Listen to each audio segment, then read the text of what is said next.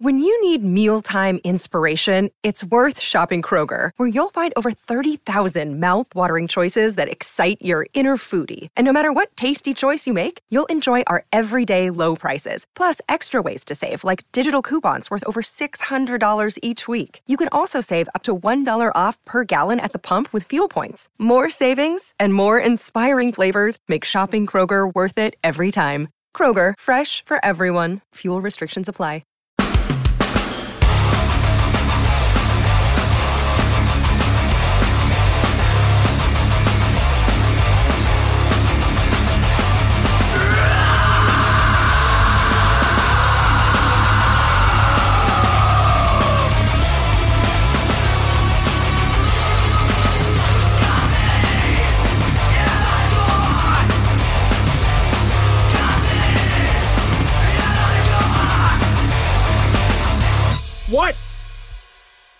This Yo. is episode 18 of season four. Are you kidding me? I don't think so. Welcome to the Coffee and Hardcore podcast. I'm Mick, all the way from Parkersburg, West Virginia. I've got Wiley Willis, all the way from Chicago, Illinois. That's right. And I've got the one and only encyclopedia of hardcore, Stephen Scopa, all the way from Boston, Mass. What up? What up? and uh this is going to be a good show because uh got a, got a little band on this time that you may have heard of, maybe not. Uh but I know had a big influence uh on Wiley Yes. and also uh I dug quite a bit back in the day and uh, actually was label mates with them for a while, at least when I was in Zao. So that's pretty cool. We've got Jeff Suffering from 90 Pound Wuss. Oh yeah. I was in Sheldon once. And these guys pulled up in a truck and they were like, You boys are in Sheldon, so beware. yeah. You know, I and the funny the sad thing is I didn't get to tell him that back in the day. I was also on I did radio here where I'm at in, in the town I live in, and we played 90 Pound Wuss. We played that song quite a bit because people would call and request it because they loved it. So That So sounds awesome. it's so good. yeah. Um uh yeah, so I'm not on this chat, which I I'm conflicted about. I in a way I'm relieved and then another way I'm very saddened because to me this might be when when Mick when you reached out and said I got Jeff suffering from 90 pound wuss, I about lost my shit because to me as a kid growing up in a Christian household only being able to listen to Christian music like of course like every you know person who's 40 45 says who grew up in a christian home mxpx was like their gateway into punk rock right so Yeah. of course Right. that was Oh, yeah. Mine and i and i like mxpx and i actually think their new record's actually really good um it is really good. Mhm. but it's like it was good it was just uh, something was missing and when i heard that first 90 pound wuss record and something must break came on and then dude, it was just blew my mind like especially the song where he's like Thank you, Jesus, for giving me such a blessing over me. Yeah, and forever we will be free. Wow, wow, oh yeah, wow, wow, oh yeah. Like, dude, it, it was just like everything I wanted in music. It was this raw punk rock, but still sort of had like a poppy edge at times, you know? Yeah. And it was just so good. Everything about that record was so good. And I listened to that record so much as a kid. And so I was super nervous to do this chat. And luckily, freaking mewithoutYou put in another huge order because they're doing a they're doing a pale horses uh repress and we're having tons of issues with their screens right now because of the humidity is so bad. Um and the whole x toll thing with yeah we won't even get into that for furnace fest with them but like we're supposed to print their shirts and we don't know what's going on with that but like our our work is just running amok right now so i appreciate you guys doing it thank you for stepping up Stephen. it's cool that you're on a, a band chat again Of course, of course. that's You- you- exciting You, you, weren't the only fan though. Your your wife. was a Yeah, big my fan wife. of. So my wife's and she wanted me to say this, but I couldn't be on the podcast, so I'll say it here. Her very first band T-shirt was a ninety pound wuss ringer tee, and she was like, You should tell Jeff that. Very cool. I wish I could have. It's But- it's crazy that like because I'm I'm pretty sure that T-shirt was in the, all the uh the tooth and nail like magazines that you would get like when you ordered something or hmm you know so that's pretty cool. Yeah. it was a long Yeah. time ago. Yes. and I actually, I actually bought that first 90 Pound Wuss album on record, and I got the three inch. And I don't even want to tell you guys how much I spent on all that. I actually know how much you spent on it, and I I I, I won't repeat. Okay. Yeah. I don't want my wife to bury me six feet in the ground. But that, It was That a while was- ago, though. I was gonna It say that bef- was a while ago. It was yeah. before we were married. Yeah. yeah, yeah. So, But it was you're- still you're a- safe. a- it was still a good chunk of change. So yeah, we Uh, won't go there. But Yeah. guys, it's so awesome that you uh did this and that you Mick, you set it all up. You led it. You got Jeff and then last minute uh Stephen was available to jump on. So you guys really pulled through and behind the scenes you told me about the uh interview and I'm really excited to hear it. Yeah, it's a good time. It's a, it's a good one. Yeah. Anything you guys want to tell the listeners before we get into it? Buckle your Mm-hmm. seatbelts. Because this is suffering with 90 pound wuss. That's That's right. right. Yo, Mick. Yo, Mick, yes, once you drop something must break into All right. getting into this? definitely. Here we go.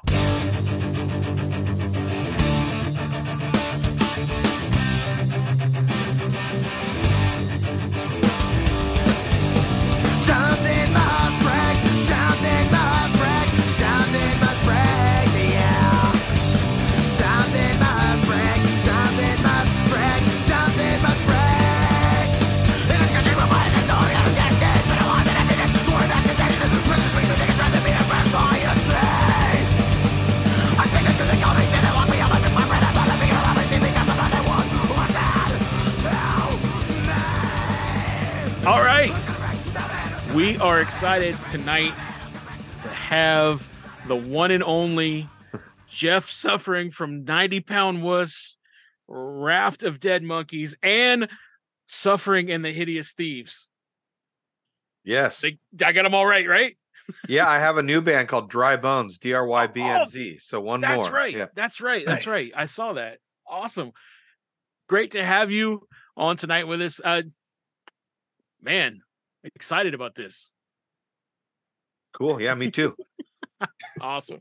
We've been talking So- about it for a while. So I yeah. know, I know, and uh stoked stoked that we could pull this together. Um, so we're let's get right into it. All right, Okay. I'm gonna ask, ask you some good questions. I hope.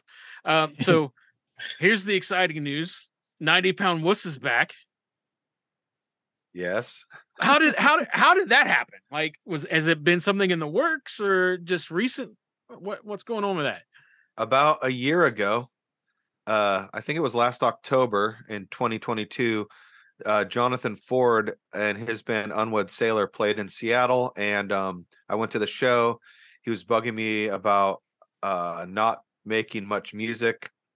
Um, I told him I had this record with Dry Bones that we were gonna put out, and we hadn't, and maybe I I would do that. And then he he started saying, "Well, what about 90 pound wuss?" And I said, "I don't know. Like that that's weird because John's dead. Like the our our guitar player, our second guitar player in the band, John Spalding. Both guitar players we had were John, but John Hamelberger played on the first record and half of the second record. Then John Spalding played the other half of the second record and on the third record. So both of them were were in in the band for a while. Anyways, Spalding like and I were got really tight and were uh, anyways he died in 2008 of cancer so i had never really thought i'd ever do that band again and uh, i was like saying who would play guitar we started brainstorming and then he said well i'm going to call the guys that i know at furnace fest and see if they'll bug you and then lo and behold they called later and there there was a in between that and them call furnace fest calling me was a funeral for a friend of ours in Port Angeles, where I grew up, which is about three hours west of Seattle. And um, that's where Marty and John and our current bass player Matt live. And um, I went there that's where I grew up, and that's where we started the band. And Ma- Marty and John were there, and I mentioned what Jonathan Ford had said, and they said, "Well, if they do call you, talk to us. We'd be interested." And I hadn't seen John Hammelberger forever, and didn't even think about him playing in the band until I saw him, and then I was like, "Well, if they call, that would be a good good possibility." and so, um, that's basically what what's happened.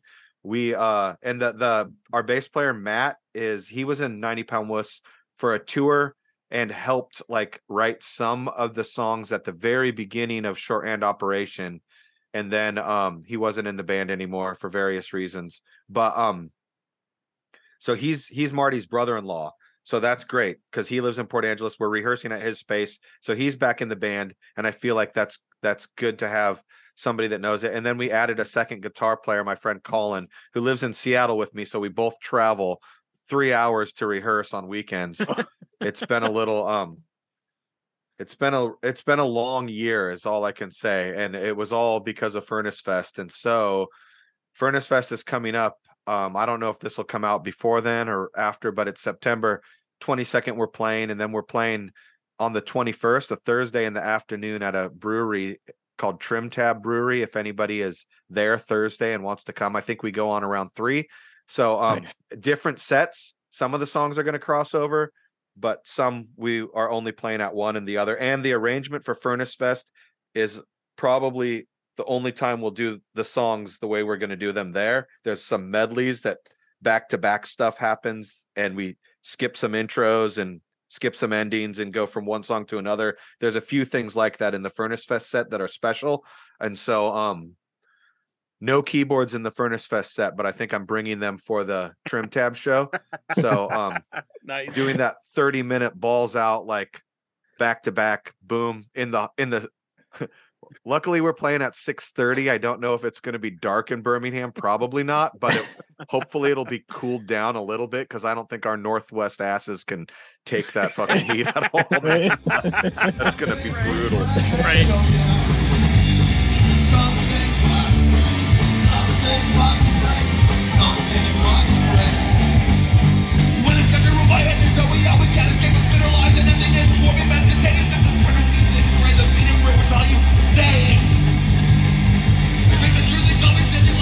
Pick my. I'm not a vegan, I'm not BC, but everybody should have the right to be.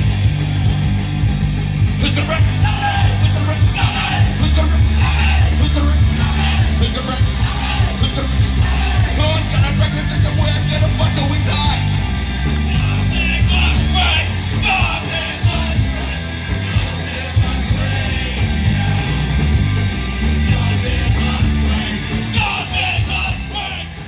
So yeah, that's gonna be pretty exciting playing Furnace Fest. Like yeah kind of I and you guys have played some shows in the last couple of months, right? Yeah, we played our first show in 23 years on January or sorry, January, July 29th in Bremerton, which is great because uh Bremerton's on the Olympic Peninsula, probably an hour from Seattle, maybe an hour and a half, but um it's the same sort of like between Port Angeles and Bremerton. That was kind of the scene. And so when we were started, we played a lot with MXPX. We ended up touring with them. I mean, they were just good friends early on. You know, the punk scene was pretty small in the Northwest, especially outside of Seattle. It was real small, um, west of Seattle in particular. Um, so it was great to play there uh, in Bremerton, and the MXPX guys were there, and we've been, you know, hanging out with them. I'm excited for their set too. Same day, I get to uh, do some stuff with them that night. It, it's going to be extra special. Awesome. It'll be like Awesome. old times. so yeah, That's we cool. played there, and then we played our hometown, uh, small um, restaurant. My friend John owns that. We used to, me and Marty used to skateboard with John back in the day. So it's cool that he has a restaurant that bands play at, and it has like a stage and stuff. And so we we did that too. Both were great for us to get, you know, so we have something under our belts.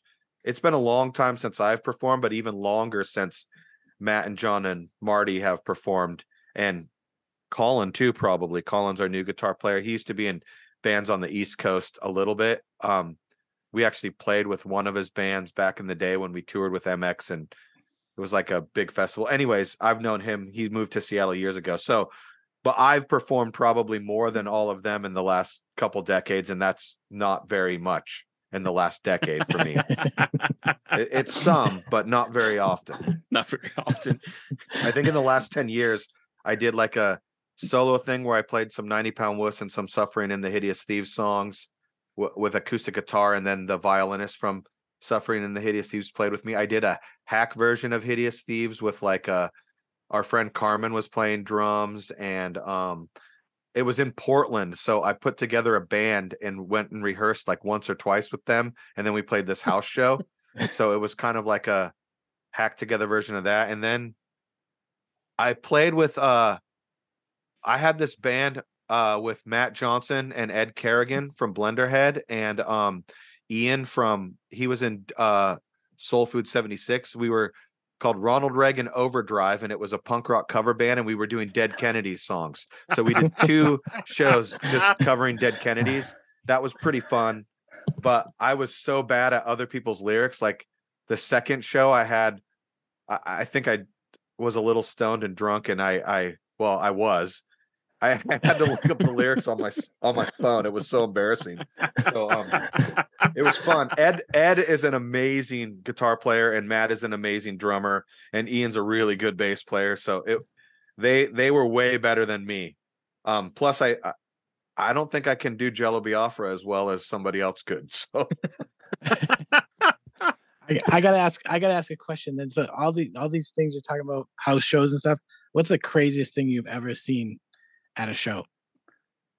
Well, probably when I I I was doing some performance art in 90 pound wuss, I cut my arm open. I have a big scar here still, oh and Oh my blood was squirting out, and like I was covered in blood. That was pretty darn crazy. I I don't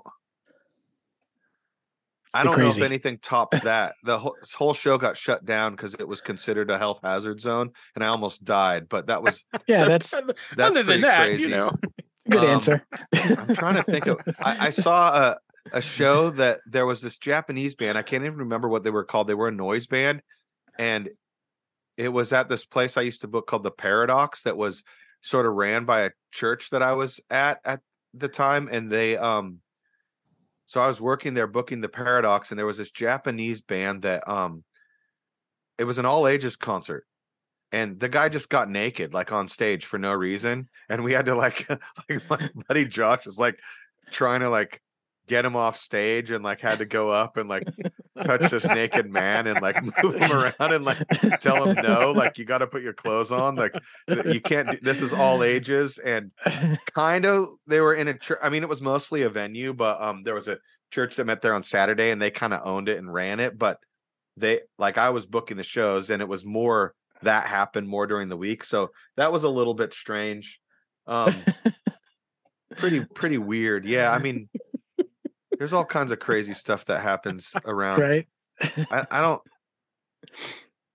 oh marty marty wants uh and this like it's funny that all all that's coming to mind is 90 pound wuss and like nudity so um marty marty like once at, during mxpx when we were on tour and i'm pretty sure it was in atlanta and we were playing with spud gun maybe and, and mxpx anyways marty stage dived at uh, during mxpx and he like totally like either threw out his shoulder and got a concussion it was crazy. So the next like show or two yuri played drums for us because marty couldn't play drums he was messed up.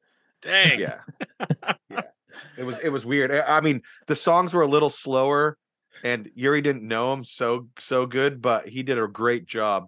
We were able to make it through a set. I, I can't like i mean ba- imagine he, he, yuri's such a good drummer. I can't imagine like like listening to a band seeing them live but then all of a sudden being forced the next day to play their set for 30 minutes. Like you got to learn. And those songs are so damn short that like you're probably learning like 10 songs. Like, Right. it, it was it was weird but um that was that was pretty brutal.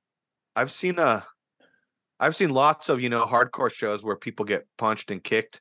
One thing Yeah. that uh, i remember uh what are they called? I think they're from chicago. Um uh, an old punk band uh kind of hardcore uh, uh hockey name um Slap? no, Oh, that wouldn't be slap yeah. shot. It is slap shot. Is it slap shot? Yeah, slap. That's who I'm thinking of. So that guy's a real piece of work. He's he's mean to everybody. And Yes. he came to Yes. Seattle, and it was their first show ever in Seattle. And this was only maybe like five years ago or something. Like it was, I think it was pre-COVID, but it was right around the same time. First time they ever played in Seattle for some weird reason. So me and my uh, Colin, who plays guitar, and I, we went to the show. Dude was like, like, like saying, talking the most amount of shit for anybody I've ever heard on stage, and it was hilarious because there was some Yes. like old punk rocker that had a big ass mullet, like feathered mullet, like that was there, and he, he was all had spikes on everything, but for some reason he had a big like feather mullet instead of discharge hair. He had a big old feather mullet, and the, the guy was like just talking crap about his mullet. Like from the stage, like and like like it was terrible. It was so funny though. And then he said something about like like people missing teeth and like making fun of Seattleites, like as if we were like all meth heads and stuff. It was my gosh. crazy. Like he was such a jerk, and that was that was pretty funny. Um, We I uh Stephen and I know all about Wait. that guy because Oh yeah, yeah. Steve and I interviewed him last year. oh, you did? did, yeah. Yes. Oh yeah. Oh yeah, he, he's he's a he's humorous. Uh, Yes. it's pretty funny. Like I, I couldn't believe like how much of an asshole he was to the people that were watching his band. I was like, but this is hilarious. I, I I just sat there and like we were just constantly laughing. Everything he'd say was just like mocking everybody and totally funny. Sounds sounds like Boston. Yeah.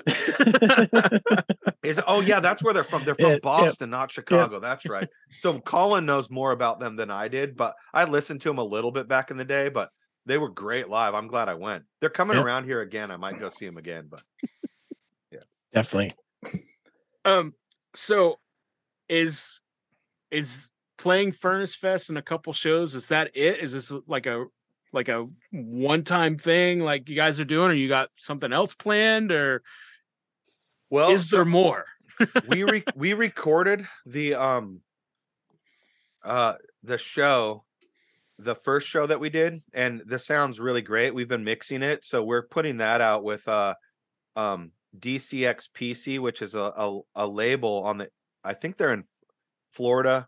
I think originally from dc but i think they're in florida now. I'm actually having a meeting with them tomorrow morning so um i'll hash out some details but it looks like that's going to happen so that will come out and most likely with it um if everybody in the band still wants to continue after furnace fest we'll probably whenever you know it takes like eight nine months to release a record nowadays Right, so yeah. um whenever that happens we'll probably play some shows around it and it'll be like it's pretty cool because all they do is live punk shows and ska cool. some metal um and limited runs of vinyl that um you know are interesting this show sounds really good so i think it'll be great and apparently i'll, I'll talk to them for the first time tomorrow like in like this but um i've been uh chatting with them via text and uh it sounds like one of the guys there's they're they're a duo that runs a label and it sounds like one of them got into punk rock when he was 14 from 90 pound wuss so that's wow. even cooler for them if that's true i'll, I'll, ask them tomorrow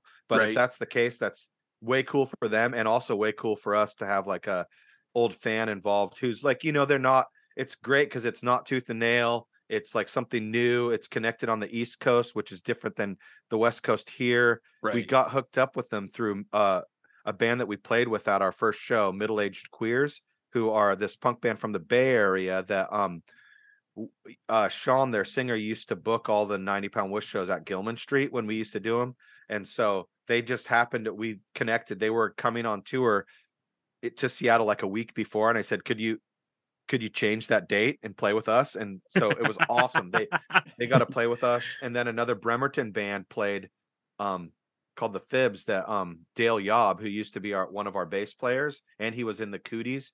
Also like he played drums in that band called the fibs. So that was really cool like to that show was just great it was so amazing it was in a great venue great sound the recording sounds pretty good i think our next show in port angeles in our hometown we actually played a little bit better but the show in bremerton was better all around and the recording sounds excellent and um i'm excited to release that so most likely we'll probably do some sort of release show.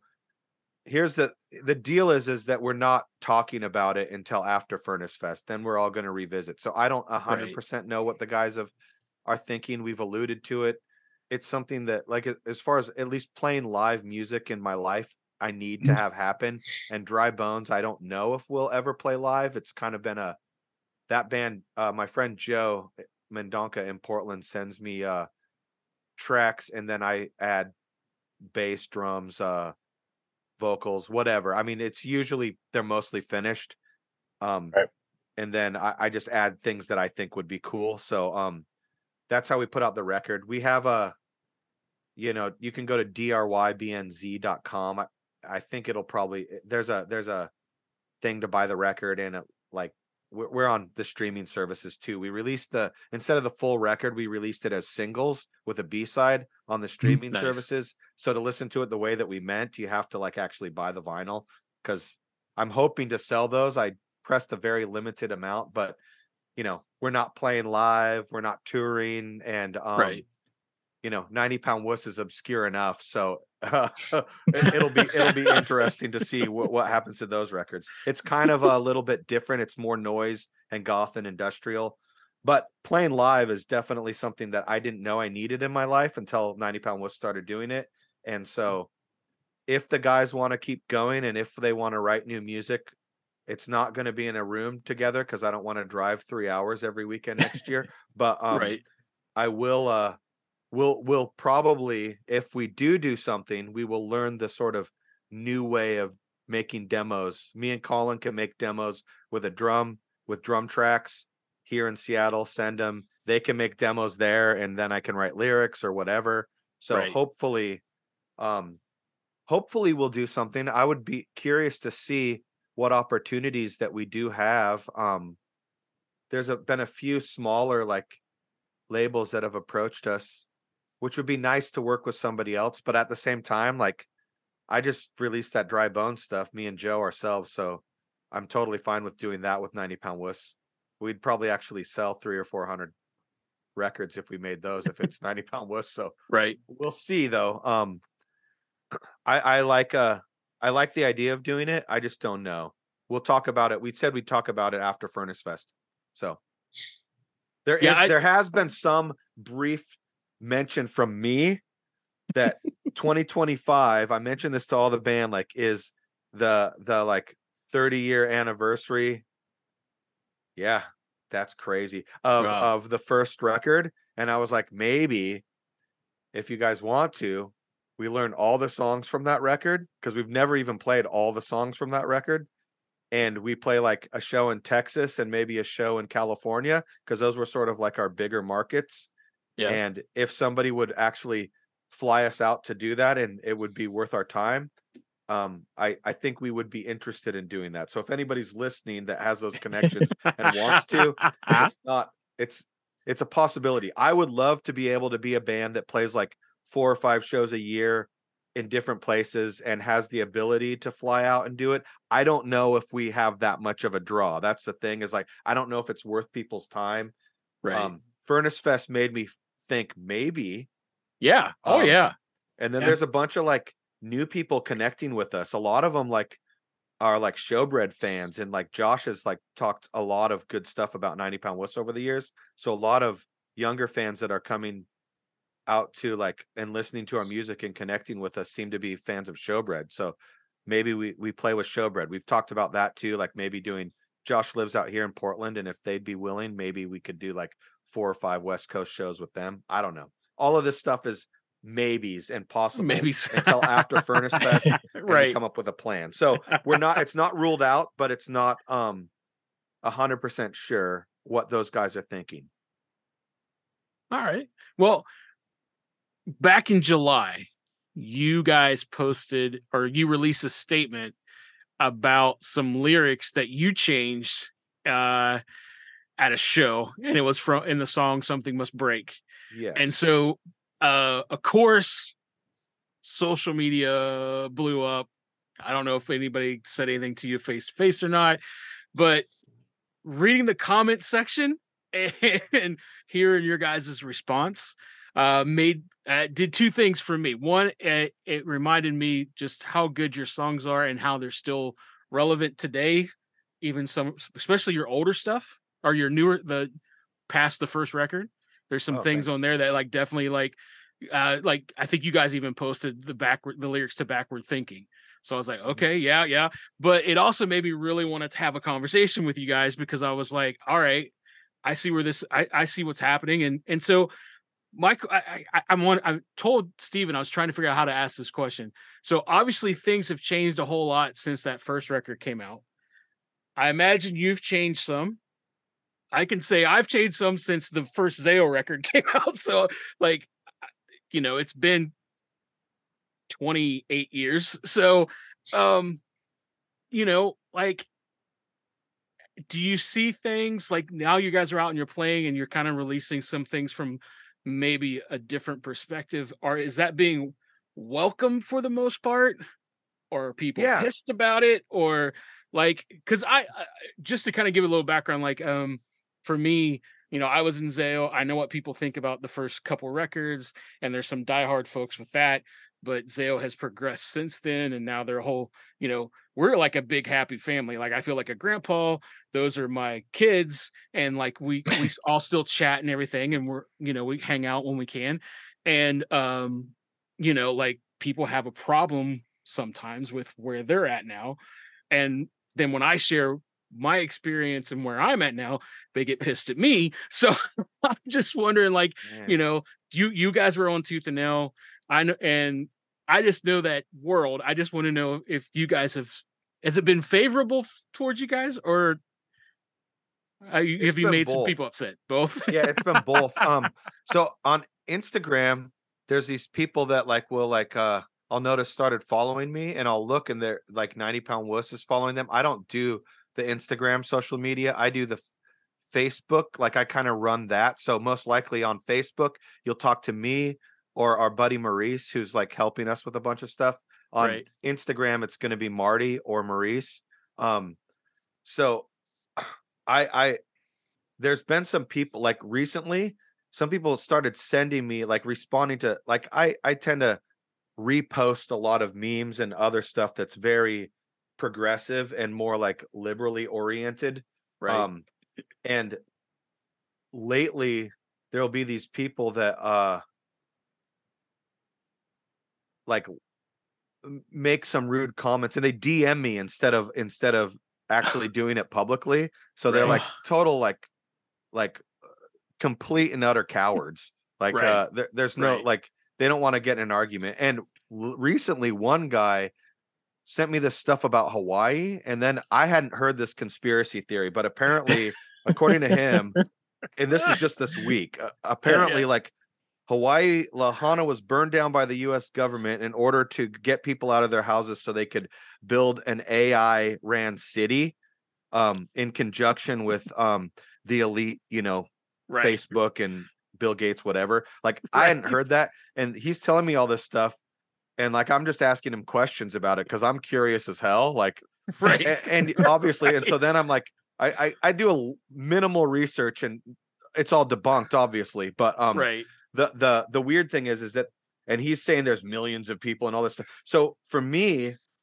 um, stuff like that is happening. And then there's some people like on Facebook. There's a guy who DMs me who I knew when I was uh I was a evangelical church pastor for a little bit, not like a major pastor. It was at a mega church called Mars Hill Church. Uh, Mark Driscoll, who's a, a real piece of work, uh, was I, I knew him when he started it before, like right at the beginning of that church. I, I joined when I was in 90 pound wuss. Me and Matt Johnson went there. A lot of people did. It it meant a lot for our formation and early on, but um later it was really proven that dude was a real narcissistic kind of asshole and um it really like uh kind of the end of that really I questioned a lot of my faith because um I just needed to recalibrate and um Mhm. I didn't know what I was doing. So I wandered for a long time and did all kinds of sorts of different things and before I even remotely landed. And it was weird because I landed on, you know what, I'm totally agnostic. And then within a week of me deciding that and having conversations with my friends and some other stuff, weird stuff started happening around me again that was like pointing to something more. And then I just sort of owned it. Like, I don't know if it's because I'm conditioned, I don't know what, I definitely like the story of Jesus being God in a way that um resonates with me on a whole different level but it's about the it's not about substitutionary atonement and all these things that I learned theologically where where sort of modern evangelicalism has gone on an intellectual level. I think most evangelicals are are probably um not familiar with their history or the history of the church or theo- theological presuppositions and theories very much Right. and um i so i'm i know more than most of those people it seems and i was really started to get really bothered by their the the well what what did it for me and, and caused me to be agnostic in the first place was when when they voted in uh, Trump and it had the evangelical Christian vote, I didn't understand because everything that I was taught as a kid by my parents and by my church and everything was completely the opposite of the character of Trump. And so they sold themselves out for something that was not what they had proclaimed would be a good leader. And then they made excuses like uh you know that it was a Cyrus figure and all these other things. Basically, they right. politicized their religion so much because here's a the real truth is you cannot extrapolate pro-life or pro-choice from the Bible in a way that is very clear. You you just can't. Like no matter what, they, they might tell you something, but the verses that they use in Jeremiah are speaking directly, God speaking directly to Jeremiah in that verse. It's not for every person. Even Right. the womb when like John and Jesus, like uh Mary and uh Elizabeth are standing next to each other and John moves in the womb, like that was a particular situation and a particular person. It's not about everybody. And then you go back in history and you see that Judaism like had a lot of different ideas and even the Old Testament a lot of different ideas about a fetus and like Yep. um so I'm not saying that like I just became a grandpa this this last year and my daughter's pretty young she's uh was 20 when she she she just told us that she was going to have a baby I'm totally happy that she had this child so me personally um I'm I'm okay. But here's the weird thing is that they talk about this pro-life stuff and then they don't care about the people that exist. Yeah. Um it seems to be like America like has such high in incarceration like uh statistics and they're mostly like literally poor people. And so Jesus tells us over and over again to take care of the poor and the downtrodden and those who are the least of these and all these things. Like it's really consistent. And so me seeing this hypocrisy and then seeing them vote Trump on a one issue agenda um really bothered me and then now it's literally they're making up things about liberal people that are lies like like I don't know any gay person, any trans person, any any queer person or even a straight person that dressed like a woman who's a drag queen or whatever like i don't know Right. anybody who's trying to like indoctrinate children to be gay or queer and so Right. they're telling me lies like constantly they're telling me lies and i know many queer people more than them as a matter of fact everybody in 90 pound wuss has people that are in the lgbtq plus category in our families we have trans people that are cousins we have uh daughters and uh sons that are gay we have um uh people that are in in in between all of us they exist. And so all of us have personal relationships in a familial way with people on that um uh, that are lgbtq so for us we're like damn what does that look like? And for me personally i started reading like matthew vines i started reading like uh um uh bible gender sexuality like different scholars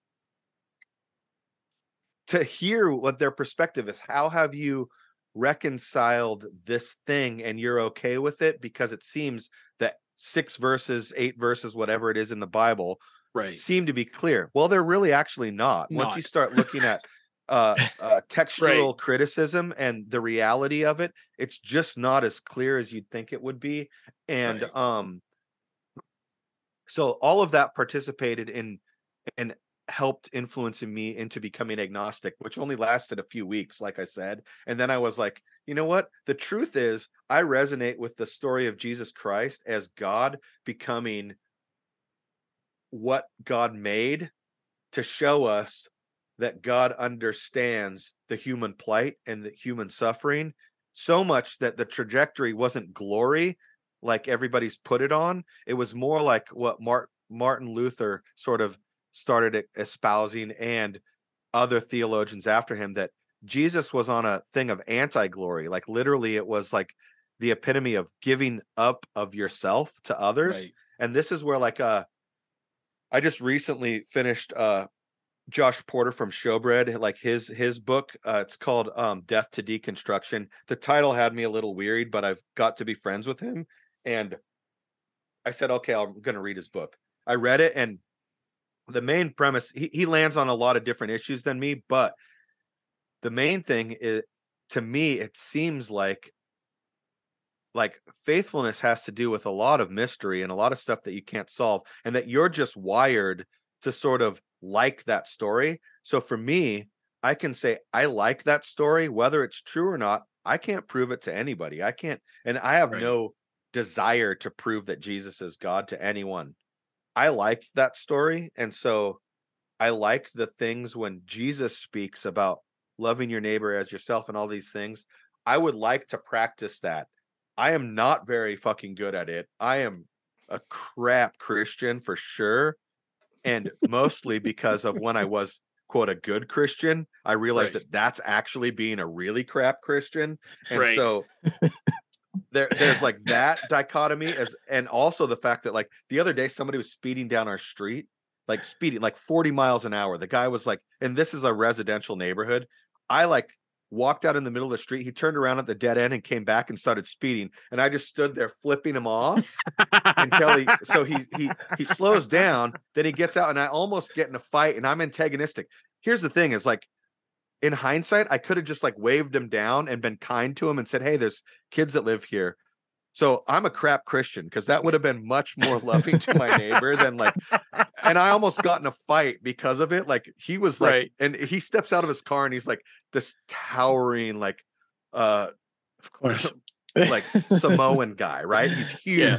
And he's way younger than me, but he's like he would have killed me.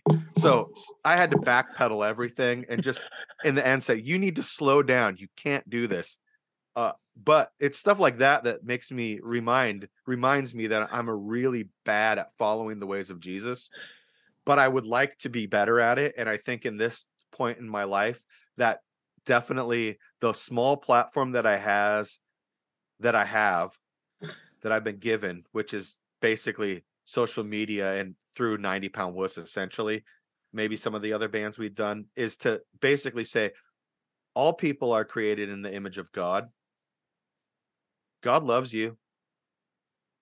That's it. Like, I don't want to do this war type Right. of culture war type of shit. I want to do the gardening and the pruning and the the like like uh cultivating type of of of work that the Bible speaks about because also the war theologies generally like are so misconstrued these days that they're not actually what they were. I mean, Paul was Jewish and Paul you can read a lot of different authors that come up with different conclusions about Paul, but one of the most interesting I said was heard recently was on um the Bible for Normal People podcast, which is Pete Enns and Jared Byas. Uh, I think Yeah. is his name. Anyways, um, she is a Jewish woman who ended up being a specialist in Paul theology and theory and just Paul in general. And she brought up this idea that no, when he's talking about there's no more Jew and Gentile and all this stuff and that we're all one, he's literally talking about the human race is all together and that salvation is for all and that we need to actually be better people and take care of each other more. Otherwise, we're going to kill ourselves and be destroyed, which to me, that seems to be I mean, we got two things simultaneously going on, right? There's more education that there's ever been. There's more Right. women educated. There's more access to like there's less starvation than there's ever been. There's more um housing. There's all these things are actually more. But then we're we're in America and I live in Seattle on the Pacific Northwest. You got Seattle, Portland, and San Francisco. And then if you go farther south, you got LA. And it looks like a barren wasteland in some parts. We look like a fucking third world country. There's like literally people that like can barely eat and that don't have a place to live. And there's outside of my work, the street gets cleared by the cops probably once every two weeks. And then the next day, there's a line of RVs that are trashy, just jumped up RVs and tents, like right there, like sitting there. These like there's people that need desperate care, and we pay our taxes. And the the way that we work, like literally, like I make probably the most amount of money I've made in my life, and I have the least amount. The government takes more, like all these things, and it's ridiculous. I'm like, why aren't we? eh, Why aren't we fighting for like universal health care and like universal housing and like all these things that most of the European countries have at least dialed in to a point where they're not as messy as they could be, and yet Right. still like we pay all this money, like we get like this insurance but I still pay. Like I just went to the dentist this morning and I have Right. dental insurance and I still paid over a hundred bucks to get a teeth cleaning. I have issues with I need a deep cleaning, but still Right. a deep cleaning and some fluoride on my teeth. And it was over a hundred bucks. So what are they billing my insurance company? Five, six hundred? I don't know. Like it's freaking ridiculous. Like how is that even a thing? Like so it seems to me that Christians would be more apt to um do whatever it could take to help the poor and the least of these. But you can look at the statistics like with foster care, literally, if every church in America took care of one or two foster kids, there'd be none. Right. Like Exactly. paid for them and took care of them fully. And and that doesn't happen because there's a ton of kids in foster care. And they they talk about like, oh, we should be doing this as the church, not the state. Th- They're full of Hmm. shit. Like I I was a I was a an uh free market anarchist for most of my life and I literally never voted a day until I had to vote against Trump. And the, the thing that did it for me finally was as soon as I saw that footage of him saying, "Yeah, we just grab him by the pussy," like th- that shit that Trump said right there was like, I'm like, that's sexual assault. That guy should not represent my country. I am done with all my. And then it started changing to like, I'm not a Democrat. I vote Democrat right now because I see like DeSantis and Ramaswamy, like those guys are fascists. Trump's just a narcissist. He doesn't care if he's a fascist. He doesn't give a crap. He just wants to be appeased and and be popular and like whatever. Like he'll do whatever is going to give him the votes to have power and authority over people. But those other people, they're literally fascists. Like you can look up like like this Moms for America or whatever. Like, like, there's all this crazy shit where people are literally fascists with their Christian nationalism and their idea of theonomy. It's fascism. And to me, uh, when I was a teenager and I first saw the like uh uh swastika being thrown in the garbage sticker from the Antifa early on, like Antifa stuff. Right. Like I was all about that. So I've been Antifa theo like as an ideal all my life. I am not I- I've never worn black bloc or whatever and like wrecked shit for it. But right. um and there are those people. I'm Right. much more like of a pacifist in the way that or I want to be. Me flipping off the guy driving up the street is not very pacifist, but I would like to be a pacifist in, in, in my ideas of how Jesus was.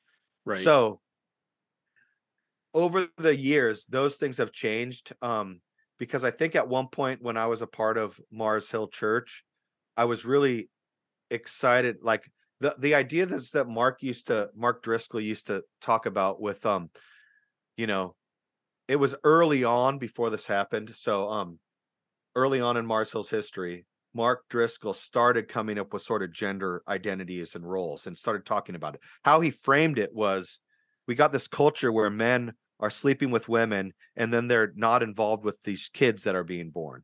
So we should be better than that.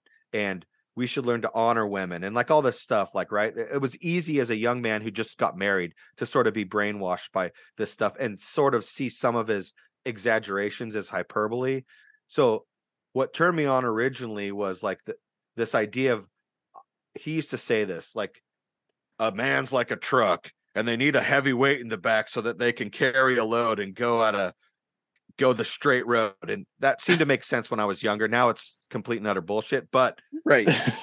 it did do that in a way that like uh I felt like this burden of weight to be like the provider and all this stuff for my family. So it changed the direction of my life, which I think helped and hindered my relationship with my partner, um, who I've been with since high school.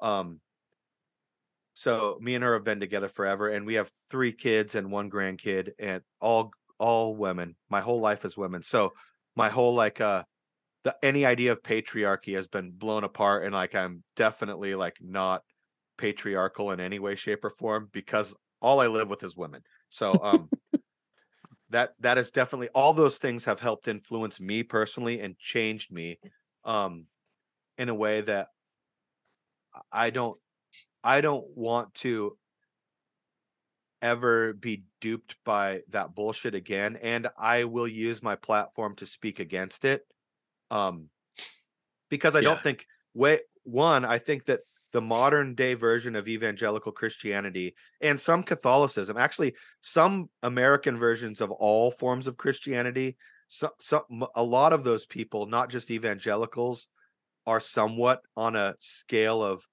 christian nationalism and it depends which you talk to in general the episcopals aren't but it still depends on who you're talking to some of the traditions like lutheran and some of the other ones aren't. Sometimes catholics get wrapped up in there unless they're catholics like like joe biden right? Like he's a devout christian who actually goes to church every week as opposed to trump but he's a catholic and so evangelicals have shit with them eh, like it's so weird. They don't even get it. Like they think that like they're the ones that well what i'm going to say is i believe that the evangelical church has been infiltrated by the spirit of antichrist in all that they do. They are antithetical to the ways of jesus and i will tell it like it is and just say that. So right. the good thing for 90 pound wuss is if we do make more songs they're just like all of our old songs that we're talking mostly about like uh health wealth and prosperity doctrines and like televangelists. Now i just i don't need to do much to tweak my lyrics and like no. um, have them talk about the same fucking things they're relevant like you said it's Right. relevant and so if 90 pound wuss writes new music it might be from that i i'm guessing that it'll be more like uh, lyrically like um the bluntness and sarcasm of the first record but with a more poetic side of the other two but it'll be less internal and emotional because i'm much more confident with myself and where i landed which is basically i'm i'm i'm probably a christian depends who's defining it for me i like i like the story of jesus right. I resonate with Jesus as God. I resonate with him raising from the dead. I like all those things in that story and I want to believe it. So I think that considers faith. In in my opinion, like faith should Right. be full of doubt and question and it should be full of humility. And so to me, that's where I'm at. Whatever somebody wants to label it as, I don't care. Um Right. so Right. yeah. I- There I- Long rant. Long rant See, and and the crazy thing, and and this is kind of like why I wanted to talk to you is because like my life, uh, you know, I've been a I was a pastor for over twenty years, and I retired.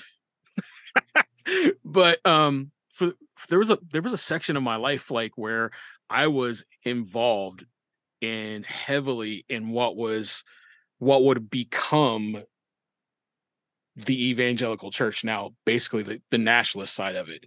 Um i was there in the beginning and it, it it bothers me to a point to where um i've had to i've had conversations with my doctor uh we've walked through some things talking about ptsd and some things like that but like legit the conversations with in those realms when it comes to life wasn't about life and the conversations of when they started talking about bills that they wanted to introduce in some states, which is crazy because in one point in Ohio, I was the guy creating the websites for some of these bills to come out. And they would argue about which pro life group was going to take credit for it and the money behind it and what happens if this group's bill passes, then this group's going to lose money. So they would sit and argue and fight. And things started to click in me going, this is nothing, this has nothing to do with Jesus. It has nothing to do with the gospel. This has everything to do with money and control and, you know, manipulation. And, you know, and I I sat with some some guys who would be considered heavy hitters now that are trying to carry this weird nationalistic thing. I remember when they were first starting and I was there and, all of that. And so when it we started my wife and I and family moved out of it but still had can you know you know still knew people. But i remember when trump came on the scene and what they all said this is the guy. He's going to be the one. And i'm like what? Wait what and then i remember just like you the quote that you said where he said he was going to grab some woman i was like i don't want my daughter to hear that and then the next thing you know it's like um this whole idea of voting in some guy that was their answer. Like I sat and looked back through my life of all this stuff. Like I remember I had to do websites for the Tea Party because there's a church I work for, but we did websites for the Tea Party. Had to do websites for the Tea Party. I had to go to DC. I was in DC so many times. I don't know. I don't know how my wife just didn't punch me in the face when I came home because I would go and shoot videos for these. It was crazy. And then, um, you know, being taught my entire life. I'm 48 years old, and my I'm like I'm Ah, like we're the four- same age. yeah. I'm like my fa- like on my side of the family, it's like four generations of pastors. And uh I'll never forget when that guy got voted in, I made a Facebook post that said um the church is going to have to apologize to every generation since uh Gen X because they just elected a person that they told everybody not to be every single conference, every single youth group, every single thing that they've ever done, every emotional, uh, manipulative altar call, whatever you want to call it, they just put a guy in that they said you shouldn't be. You're going to have to apologize to every generation. And now we're in this moment where there's a younger generation that wants nothing to do with what those people are doing. And they don't understand why they're, they're falling apart. But they say, but we got money. Yeah, you got money because people older, you know, that older generation has a ton of money. It's gonna go away. Oh yeah, and that's the thing. It's it's eventually going to go away, and that's why, as frustrated as I get, and being on the outside of things and working through my own shit, um, but standing on the outside, I'm like, it's going to. The future looks brighter because I know where my kids are going to be. I know what I'm raising my kids in. I know what I'm teaching them, and I see, you know, like you, I have family that are LGBTQ, and I know how that world has treated them for so long. And but I'm seeing more and more people on the other side, especially younger, actually being open and honest and having conversations and seeing people as human beings. So I see a shift. I have hope, but I'm frustrated. Yeah, me too. I I I I, kind of am on this experiment right now where I'm thinking of bringing. You know, it's been a long time since I've been Jeff suffering, and um, I'm thinking about bringing it on as a persona. If we do something new, I kind of want to be like, uh, I am called by God to speak the truth as a prophet and use the same evangelical language that they like to use, especially yes. the um sort of like uh the Bill Johnson kind of camp, the one that's Yes. more uh, charismatic. They they Yeah. like to um what do they call it? The new apostolic uh Re- yeah. revolution. Ref- Those Reformation. people, yeah, Reformation. They're they're very highly integrated into all of the stuff that happened on January 6th and yes. around Trump. So much so, like I don't come from that world. I come from more of the John MacArthur like uh background that doesn't believe in in the the the you know the the what are they called? Uh, I can't even remember the term anymore, but the the term that like they're they don't believe in the continuation of the the gifts of the spirit. Right. So right now where I, I'm landing, because I, I play music with John Hemmelberger, who is the most as far as anybody in my life right now that follows Jesus and the ways of Christ, it's that guy.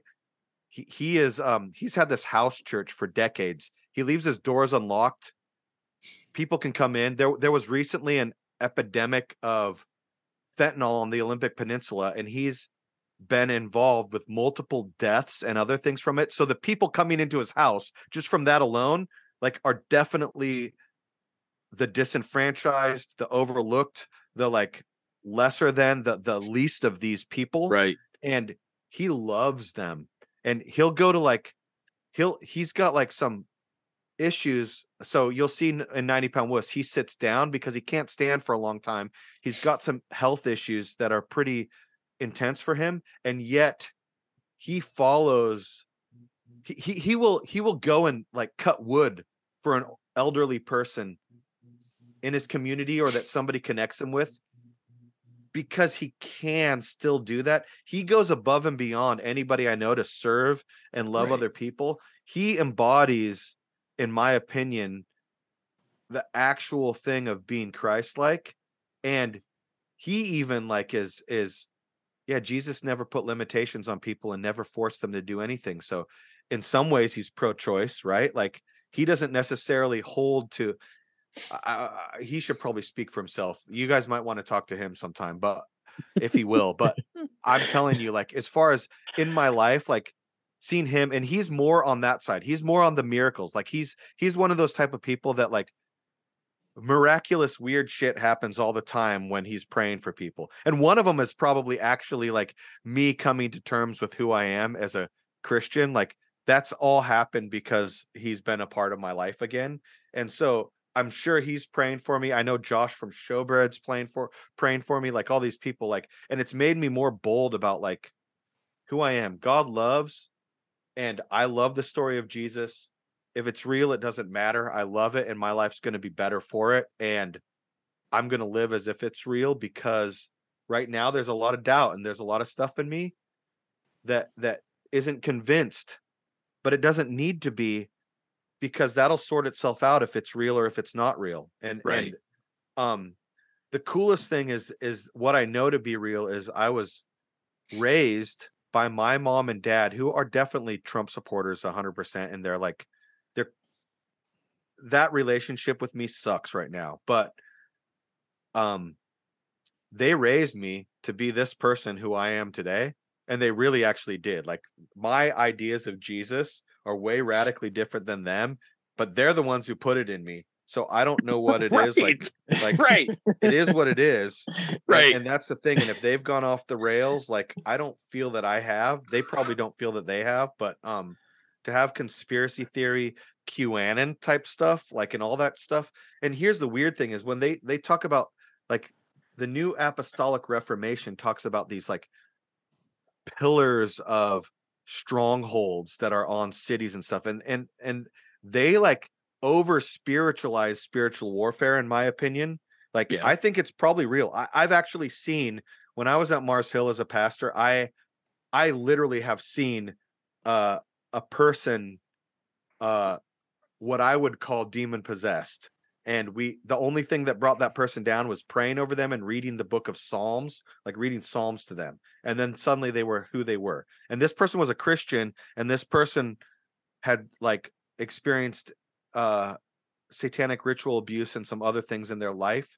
according to them um but either way like i've had some heebie jeebie weird shit so i am definitely not against sort of the ideas of there being spiritual warfare and all this stuff but i think they've hyper spiritualized it and here's the way i know for sure uh, they they were convinced and called themselves prophets and they said that trump was going to get a second term um and and they said it was going to be in that term that it was supposed to be it didn't happen No, They're all changed false it now. prophets They Yeah, every it single now. yeah but every Yeah. single one of them is a false prophet a Right. hundred percent like according to their own belief system they're a hundred percent false prophets Right. so i want to take their belief system turn it upside down and point it to them as being antichrist not just the new apostolic reformation but Right. because it's not just them it's conservative um christians that aren't into the gifts and stuff as well like john macarthur this is the first time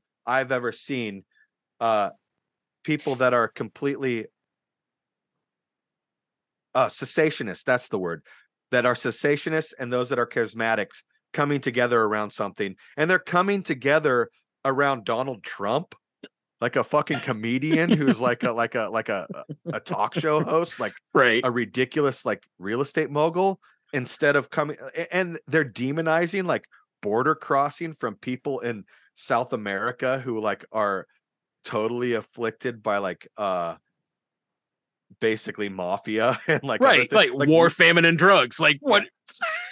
We're going to become that same fucking thing here in America if they continue to vote in this shit for power and they're not even paying attention to Jesus who gave up power Right. Jesus gave up power. He's he's antithetical to every one of us. Like like I I I've always enjoyed the influence and power that I've had and like I have to like now I like need to like like I've learned so much over the years especially after leaving the evangelical church.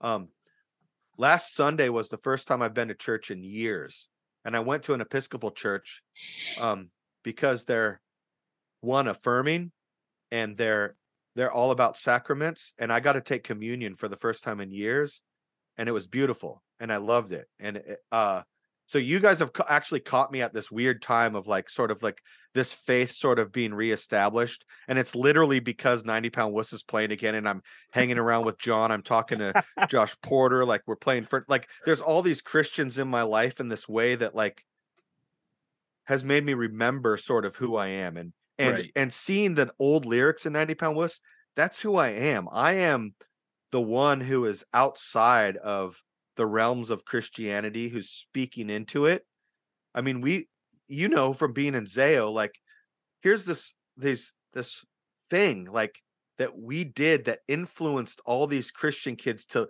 then suddenly discover stuff that was outside of their faith tradition and Right. and discover like because of that first Zao record, you have people that fucking love all sorts of hardcore and start they got into Cro-Mags or whatever, right? Right. Right, Like right. and we the same thing. Suddenly somebody's listening to subhumans and sex Pistols. Here's the funny thing. Like I think so we recorded the same time Zao was doing like where blood and fire bring rest, we were doing like where meager die of self-interest. To me, now that I'm older, when I listen to those records, they're like here's the metal version and here's the punk version of the same kind of fucking music. Like literally, Right. there's octave chords, there's screaming, uh, and there's like the sing along stuff back and forth on both of them. They both got it going on.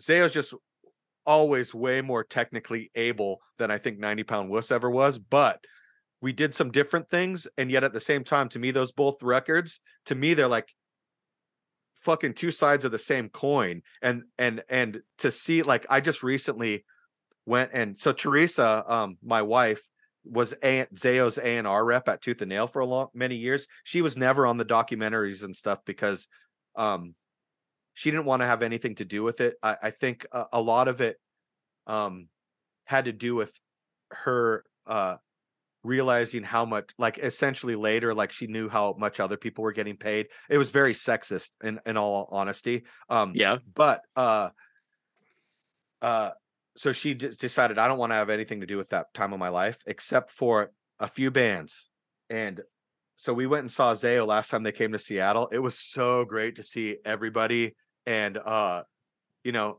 obviously it's been decades, but the the person like Raft the Dead Monkeys actually we did a West Coast like four or five dates with Zao back in the day on uh I don't know, like it was it was when Jesse was still in the band and they had Dan wasn't singing. It was that one guy, um Corey was singing for Oh, him for Corey. Darst. Yeah. Yeah, so he was singing for him, and and um, uh, uh, oh, what's his? Rob was playing bass, but Scott was still in the band. So Yeah. this last time it was great because I hadn't seen them, uh, and and and Russ wasn't in the band then, but but we knew him from being in the band before. So now, like it, it's it was so cool, like just to see these guys like uh do this amazing music. They're so freaking good now. It's it's like Dan Right. Weyandt is like the best vocalist in hardcore, period. And it's like it's hard to like hardcore and metal. Like even so much like there's this band uh that played a couple weeks after Zao played. I went and saw. They're from England. They're called Rolo Tomasi. Have you ever heard them? No. Okay, No. so they have a they they're a great like math core band, Okay. and their latest record they they've gotten a lot more metal influence. But there's a female vocalist, and when she sings, she's very ethereal and pretty. But when she yells, she's the closest thing I've ever heard to Dan Weyandt's style. And so that's what made me fall in love with also Rolo Tomasi because I'm like, that sounds like Dan, and it's a woman, and I'm fucking stoked. So um yeah, but it's it's this it's this like it's so cool like just to see like how um these old bands and like it seemed like Marty was the only guy when we were talking that's still definitely like he's 100% still a Christian Yeah. and he's like the only one but but you talk to the other guys uh that were Christians before and they still have this connection like it's still there and they're still talking about it but like i- it's really interesting it's just so freaking cool man like i think we're this weird generation because we were into punk and metal and hardcore that can actually uh sort of critique this stuff in a way that we wouldn't have been able to if we weren't right. um and so when we see this hypocrisy i mean we used to sing against this stuff right like Right. and we're right. seeing it happen in front of us and it's a cultural thing. like you talk about ptsd man like i i had to see a counselor for years and one of the biggest things is after mars hill like i went to a sandwich shop one day and there was a person there from from mars hill with two a couple other people and they were a leader another pastor i worked alongside with i literally started physically shaking and sweating Yeah. um Yeah. just running into them like i didn't know what to do with that and that that's that's a ptsd reaction Yes. Yep. so yes. religious trauma is real and religious Yeah. ptsd is so fucking real and it's been years to sort of calibrate and be able to get back into my own skin with a sense of boldness and one that isn't uh belittling my own uh personhood and my own ideas right. um it's taken a long time and I- uh i mean it's been like eight nine years since mars hill. Uh the dry bones record was sort of we started making it right afterwards and it took a few years but it's been sitting there because i was going through so much and so was joe the other guy i make it through that we didn't do anything with it. It just sat there. So i'm really glad that we put it out because it it lit that record is me processing my religious trauma like that's Wow. what it is and so i'm really happy with it um and i hope we may i think we're plan- we're planning to make new music so next year dry bones drybnz will make new music hopefully 90 pound wuss will too um all of this stuff is cathartic for me um i don't know have you started playing music again yeah actually wiley and i um started working through some stuff and we do the whole demo thing because i'm in west virginia wiley's in chicago uh matt tyler he's from uh california i can't remember where he's from he's in a couple bands he's in um discourage and um why can i not remember the other band he's in a what's yeah tuning Yeah. and then um that's a Mark- rad name tuning uh, yeah Yeah. oh they're a rad band too Yeah. uh, and then Marco was a part of Two Minute Minor with Wiley, and then uh, another guy who was a part of Life Force and what's the other band? It's a vegan straight edge band. What are they called? Uh, I can't Vanguard? remember. Vanguard, yeah. So we're kind of like all sending demos to each other. It's fun. It's been a while, but it's been very therapeutic for me as well. Like, um, it's been a it's been a fun ride. It's taken us it's been a two year ride just because of some stuff that's come up and taken a little while to get this and that, but we finally are on track. And so it looks like we might be able to put something out. And it's cool because um doing the whole 360 thing, like talking to we've been talking to Matt Traxler from Steadfast Records, which is weird for me because that was the first awesome. first label that Zao was Yeah, on. So totally. so so Matt Matt's a pretty rad dude. He's been he brought Steadfast back and he's been putting out some really really rad stuff, and uh just started conversations with him and we were like working on trying to get this thing out and then uh yeah it's been very therapeutic very very awesome and uh because like you i've i work at a music store And so every once in a while, someone will come in looking for some stuff, and and I'll do the same thing. I'll start sweating, start like heart anxiety and all this stuff. Didn't know what any of that was uh, until I talked to my doctor, and they're like, "Yeah, man, that's PTSD." And I net I didn't get it until like I think maybe last year. That the first like you might know this like being a pastor at one point too like at the first of the year it seems like you always had to do all this stuff like you had to build this big vision for the rest of the year and you had to put all this stuff together and then you release it in january and you got to have this big push in january and february and then i re- you know i retired or whatever and not doing that but there was still this feeling at the first of the year this anxious weird feeling that i have to have all this stuff done and i have to do all these things a certain way and i remember talking to my doctor about it and she's like yeah that, that's ptsd yeah you're you're like totally reacting and responding to things that you were conditioned to do for so long and you didn't know it was a traumatic experience for you and now it's all coming out and you're still reliving it. Like even though you're not a part of it it's still part of your life because you know there's feelings of like i'm not doing it so i'm you know i'm i'm disappointing people and so it, it just a crazy mess and then i started checking and knowing what okay that's what it is so yeah so playing music again has been very therapeutic to get through some of that stuff so That's rad. Yeah, Yeah. that I, I found the same thing, man. Like, uh, I did not know that I needed to be making ninety pound wuss of all things again. i mean, right Suffering and the Hideous Thieves was so different than ninety Yeah. pound wuss.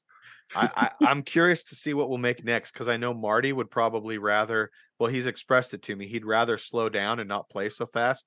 Although he's freaking great at playing that fast. He's a good drummer. Um, but uh, yeah, it, it's I I I feel you, man. Like it's been cathartic, therapeutic. Um, I'm surprised.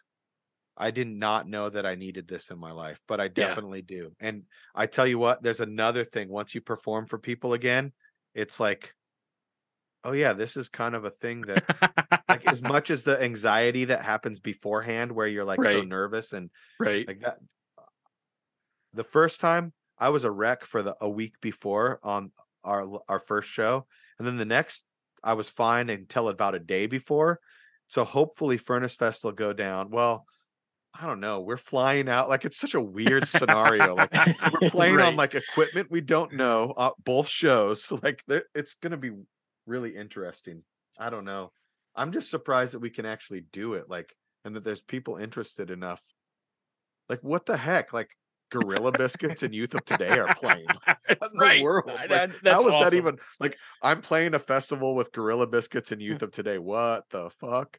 And and, and then all the new bands that are like great, like Scowl and Zulu and Yeah. Gel. All those, Yeah. I love those bands. I've I've seen all three of those bands in Seattle, and they're playing. A Callous Daoboys are playing, and I like as far as mathcore goes, they're great. Um, right man it's so it's so amazing. And then mxpx being like like we used to tour with mxpx back like it's so crazy and we've connected and i get to i i i get to sing like a couple like a song with them so it i'm i think Mike's That's just gonna give me the whole fucking thing. It's fist versus tact and i sang back like i sang with them on the record slowly going the way of the buffalo and then there's another instrumental song that they do that i scream at the end. I get to do those and it's like so like I like having a midlife crisis. I'm all good with it. all right That's right? the truth. Totally. It really is. well, we always ask. This is like one of the last questions we always ask, and Yep. uh, we're gonna ask it, and we always get the response. Oh no, I don't. I don't really have one of those, or I don't believe in that, and it's bullshit. So here's the question: What is what is your guilty pleasure? It can be music, it can be books, it can be a movie, it could be a TV show, something that if people knew that you watched or listened to, they'd be like, "Really? I got a, a quite a few actually. Do you want me to answer one? Can I, I you said You books, yeah, it could be books. It could be like, yeah, yeah, it could be whatever. Blink 182, okay. 100% Blink 182, Taylor Swift. Um my kids listen to Taylor Swift, so I got into Taylor Swift. All right. Um the other thing is I am a big uh fantasy sci-fi nerd and I really really really like The Wheel of Time. I've read those books. There's 14 of them, Yeah. and they're like really thick, like huge books, thousands of pages. I've read all of those before, and I've listened to the audiobooks like three or four times. Um, and I'm watching the series, and totally so much that I'm. It comes out tonight at midnight, the fourth episode of season two, and I'm thinking about watching it and staying up late to watch it. Otherwise, I'll watch it tomorrow. But I am definitely way into that. That's awesome. Um, those are probably the guilty pleasures that I struggle with in my life. I don't want to like Blink 182, but Travis Barker is the best drummer ever. So I can't. Taylor Swift is one of the best songwriters ever. Even if I don't want to like her, I can't help but being gravitated towards her stuff. And uh The Wheel of Time, uh great, but which led me into so The Wheel of Time was written by this guy Robert Jordan, which is an alias. His actually name is uh oh, I can't even remember right now. But he wrote under the pen name Robert Jordan. He died before he finished the series, and his estate, so his wife, basically hired Brandon Sanderson to finish the last uh of it, which from Robert Jordan's notes, which became uh Brandon Sanderson is like the guy for fantasy right now. Like he writes the best fantasy books and he writes like all the time. Like he's writing all the time. He's releasing multiple books every year. Like boom, boom, boom. Guy's crazy. And so it led me to being a nerd for Brandon Sanderson um as well. And I read his books too. So um That's awesome. yeah, and it's it's like it's not like Neal Stephenson, who's like Neal Stephenson lives in Seattle and he does like more sci-fi kind of fantasy, but he's kind of cool. If you like Neal Stephenson, you're kind of cool. The Cryptonomicon and like some of his Yeah. other books, you're kind of cool if you like him. But if you like Sanderson, you're either like super into D&D and like living in your mom's basement or whatever. You're kind of nerdy. So although he's probably the most prolific best he doesn't he doesn't write in a way like like uh you know like somebody who's a good writer would write he just writes these stories that are incredible and they're so basic and simple and his dialogue is so you can just you just fall in love with it and there's nothing like super over the top with his writing and yet it's so damn good and it's so basic and simple it makes you feel like you could do it although you can't Yeah, can't. but yeah yeah it's Right. like it, it's like right. and he's a mormon and he's really like uh he's a mormon and and like that influence comes out in his books like his religious influence really comes out in these weird ways like with this world building and all sorts of stuff anyways nerding out see like that's how much See, i'm into that's, that stuff That's awesome. so there you go that's all um, is there anything? Is there anything that you want to like push or anything that you want to like kind of promote? Uh, I guess just the uh dry bones record, D R Y B N Z. Uh all caps. Um if you if you can listen to the music on streaming and like it, we have a record. It would be nice to sell those um to people who like vinyl. So Yeah. that's probably it. It's a lot Awesome. different than other stuff that I've done, but yet it still sounds like me. So if you like that. Awesome. Yeah, we'll totally we'll totally put a link up for that and uh throw some 90 pound wuss uh stuff on there too. Get some links for your other bands too. That'll be awesome. I hope 90 pound wuss. I hope we will um have a Bandcamp at some point and like there's a there's a song that we released that wasn't on Tooth and Nail. And there's some other stuff here and there and that live record coming out. I'm hoping that we will actually have a uh Bandcamp because I, I like band I, I buy a lot of music on Bandcamp. Yeah. So Oh, um, yeah. it would be nice to sort of be a part of that that thing. But we'll see. It's kind of a right now, 90 Pound Wuss is definitely it's a band and it's a collective, and all of us have decisions to make. So I've been advocating for that, and we'll see if it comes together.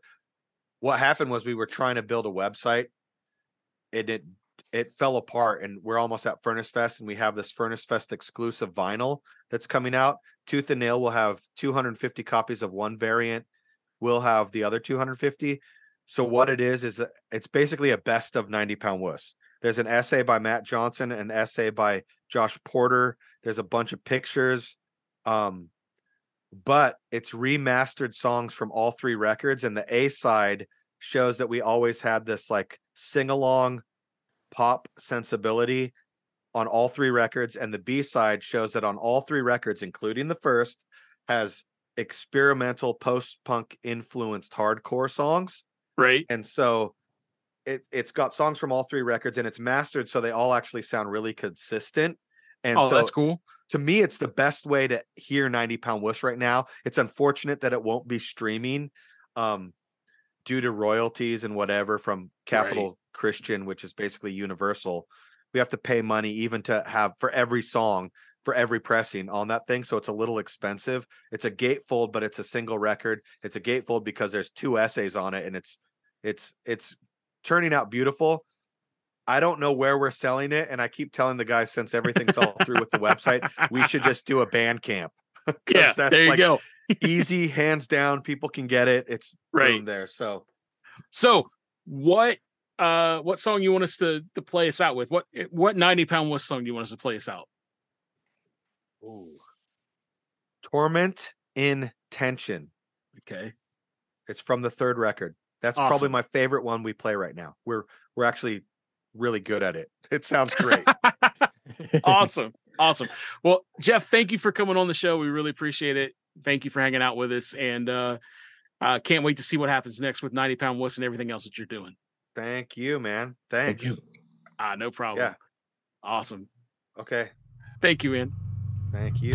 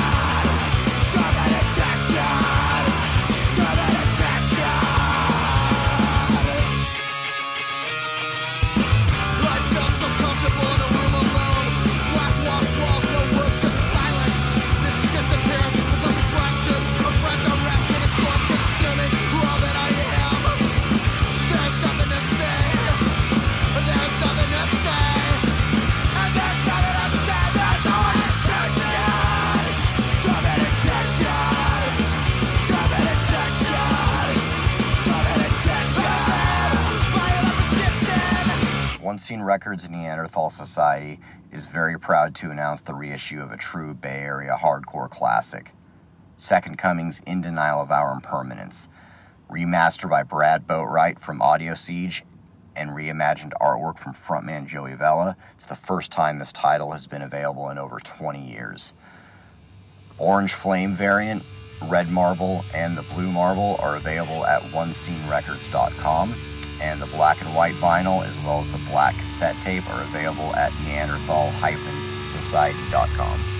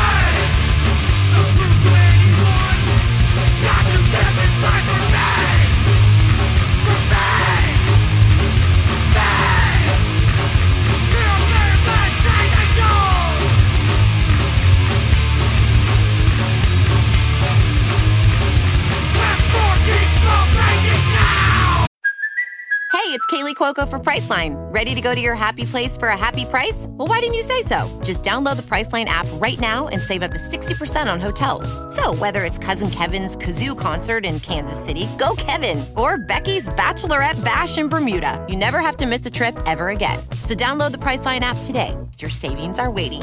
Go to your happy place for a happy price. Go to your happy price, Priceline. Well, there it was. We had the great Jeff suffering on, and that was the interview. Rad time together. It was fun.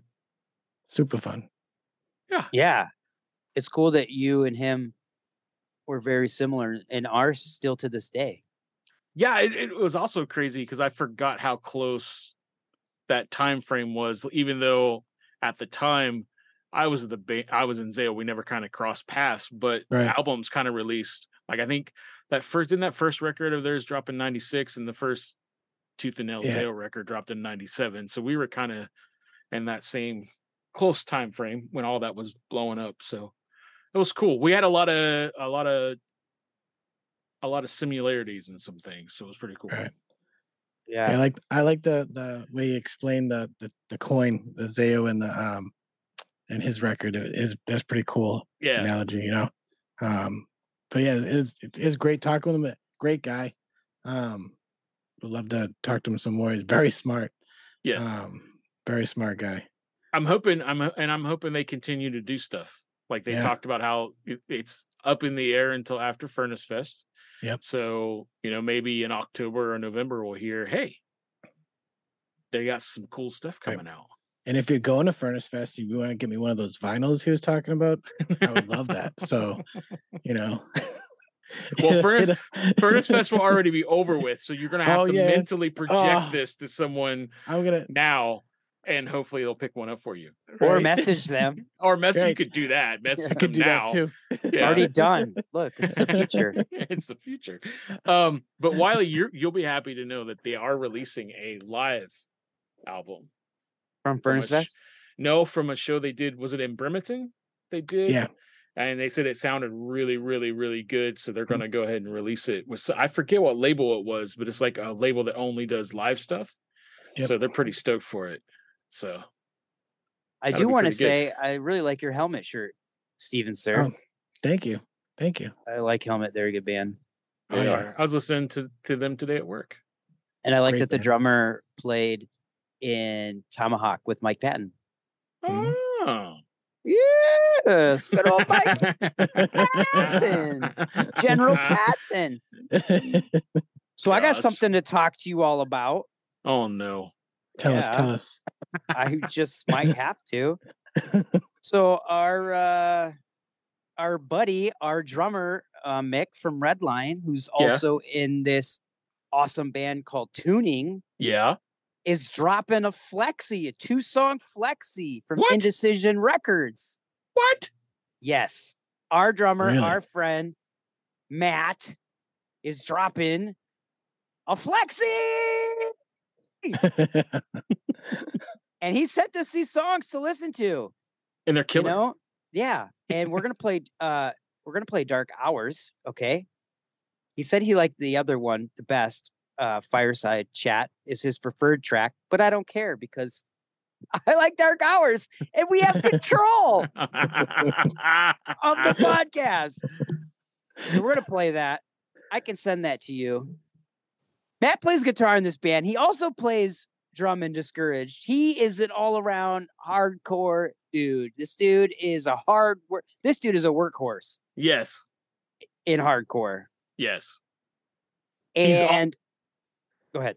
I was gonna say he's also the guy if you've been to any shows in the California area and sometimes in other places where his band is played, he's the guy that does the crazy stage dives yes. Yes. that And- normally and get his- caught on photographs. In his little short, in his little tiny boy shorts. High His hoochie- fives and stage dives. His hoochie daddy shorts. Yep. and uh so I'm excited because I, I like Discourage a lot, Uh, but I really like tuning because I love the vocals. The vocals remind me, it reminds me of like old school AFI mixed with hardcore, and it's just mm-hmm. so good. Really good. Yeah. And Matt recorded these songs. They were actually supposed to be demoed out tracks for their new album, and they actually liked them so much that they decided to release them as a promo That's awesome. and on a flexi. So I think we should just drop this track because it's it's great. So let's Yes. drop Dark Hours. Let's uh let's do it and uh enjoy everybody. Flex it.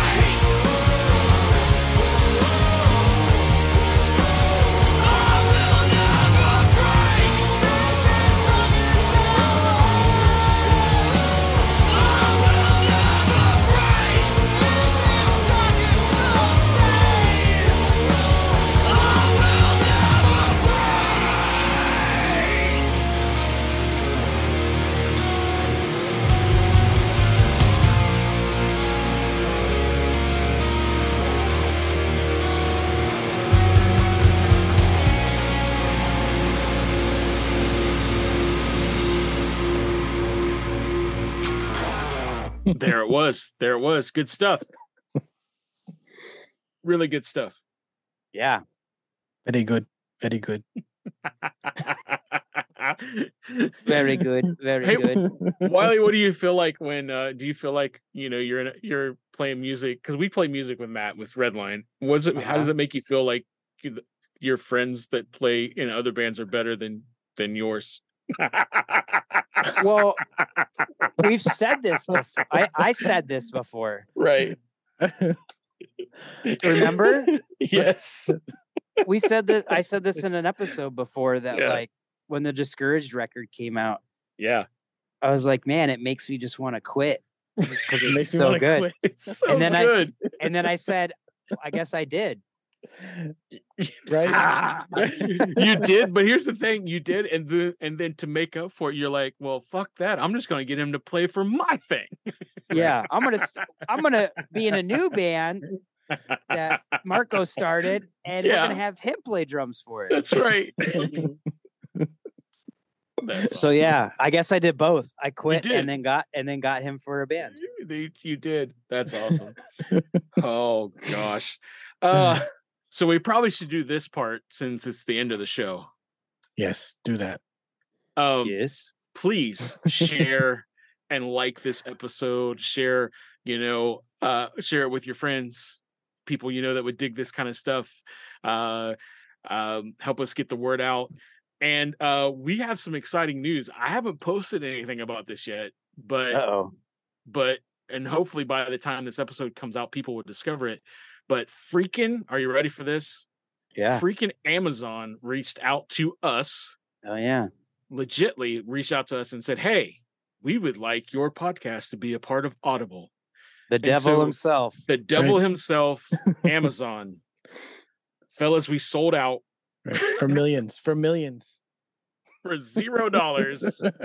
we didn't make shit, but there's part of me that's like Amazon, and I know Wiley's feelings about Amazon, but on the flip side, to think that that entity actually saw what we were doing or at least noticed it enough to go that needs to be a part of our apps. So i don't know i have mixed feelings.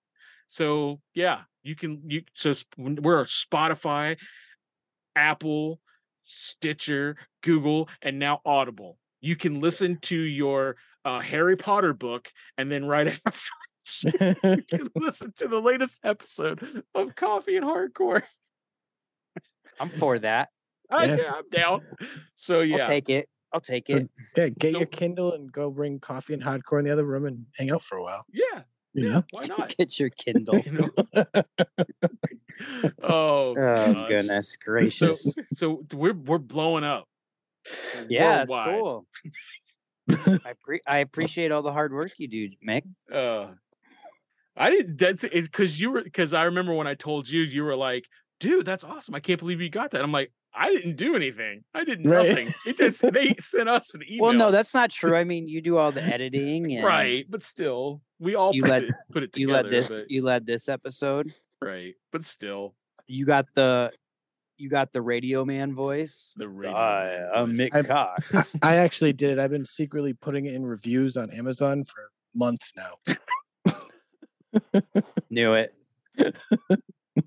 dude uh, listen this is the weird thing like when i filled out all because yeah there's a few there's not like a whole lot of things you have to fill out but you kind of have to get your rss and all this other stuff to them and then they they like put it in their system but you can legit just go to the amazon page and Mhm. type in coffee and hardcore podcast and it comes up like just on the Nice. amazon page So does it It's- have all of our episodes now? yes I can't wait for Every the reviews. episode. If if Yeah. you ever like if you ever don't have anything to do, go on Amazon and read. Oh reviews. God. yeah read reviews for other stuff can you imagine like- somebody like somebody starts reviewing us like the the, the Right? three wolf moon ni- Yeah. shirt do you remember that People like- Oh Uh, I man. can't oh wait. god You know what's gonna happen too. oh dude that'd be so, I, will dude i will read them on the show if Right? people write stuff like that that'll be hilarious Oh, we're in trouble. God Yeah. help us. yeah all right Jesus wept. oh gosh I just Well- like hanging out with you guys. So I do too. This is the only reason why I want to do the podcast is because every once in a while I get to come on and talk with you guys. I, I everybody else is like, "What is going on?" Ah, we're just hanging out. oh, jeez. That's cool. Well, Yeah, I guess this wraps up another episode. yeah. Episode eighteen. All In right. Well, give us, give us, give us, give us that skull crack outro to get us out of here.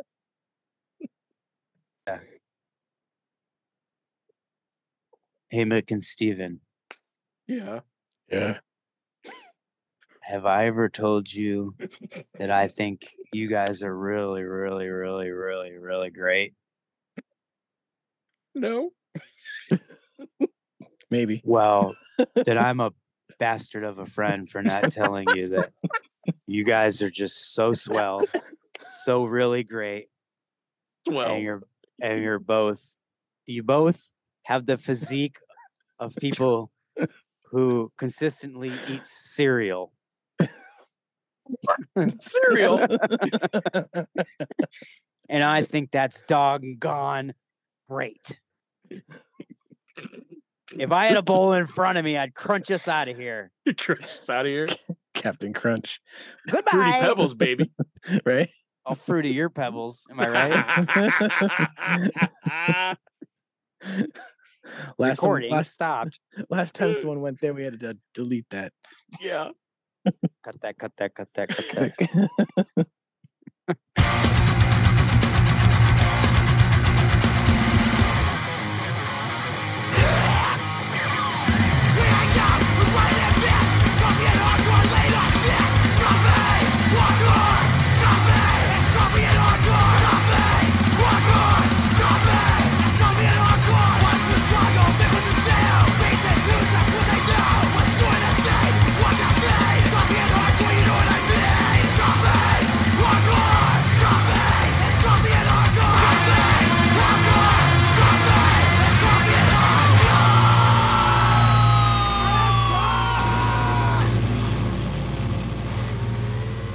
Barney, when I just gotta have something fruity, I gotta have fruity pebbles. Right, Fred. Fruity Pebbles taste fruity, Rudy, rific. Yabba dabba fruity doo.